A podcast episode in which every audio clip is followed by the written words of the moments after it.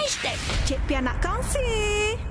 Ini cerita pasal kenapa eh yang menyebabkan rambut tu mudah rosak. Ah yang pertama sekali jangan ikat rambut eh di posisi yang sama. Boleh jadi eh itulah punca keguguran rambut.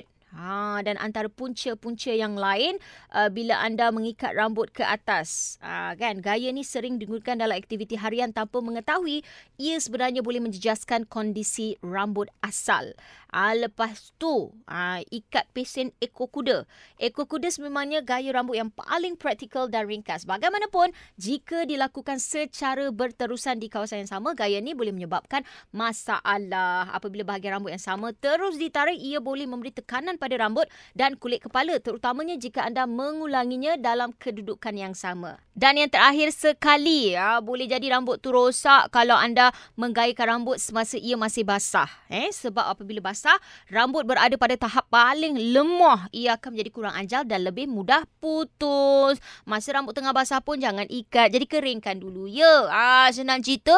Ah untung orang yang botak kan tak payah susah-susah orang kata nak tunggu rambut kering ke apa kan. Uh, tak payah nak ikat ke apa.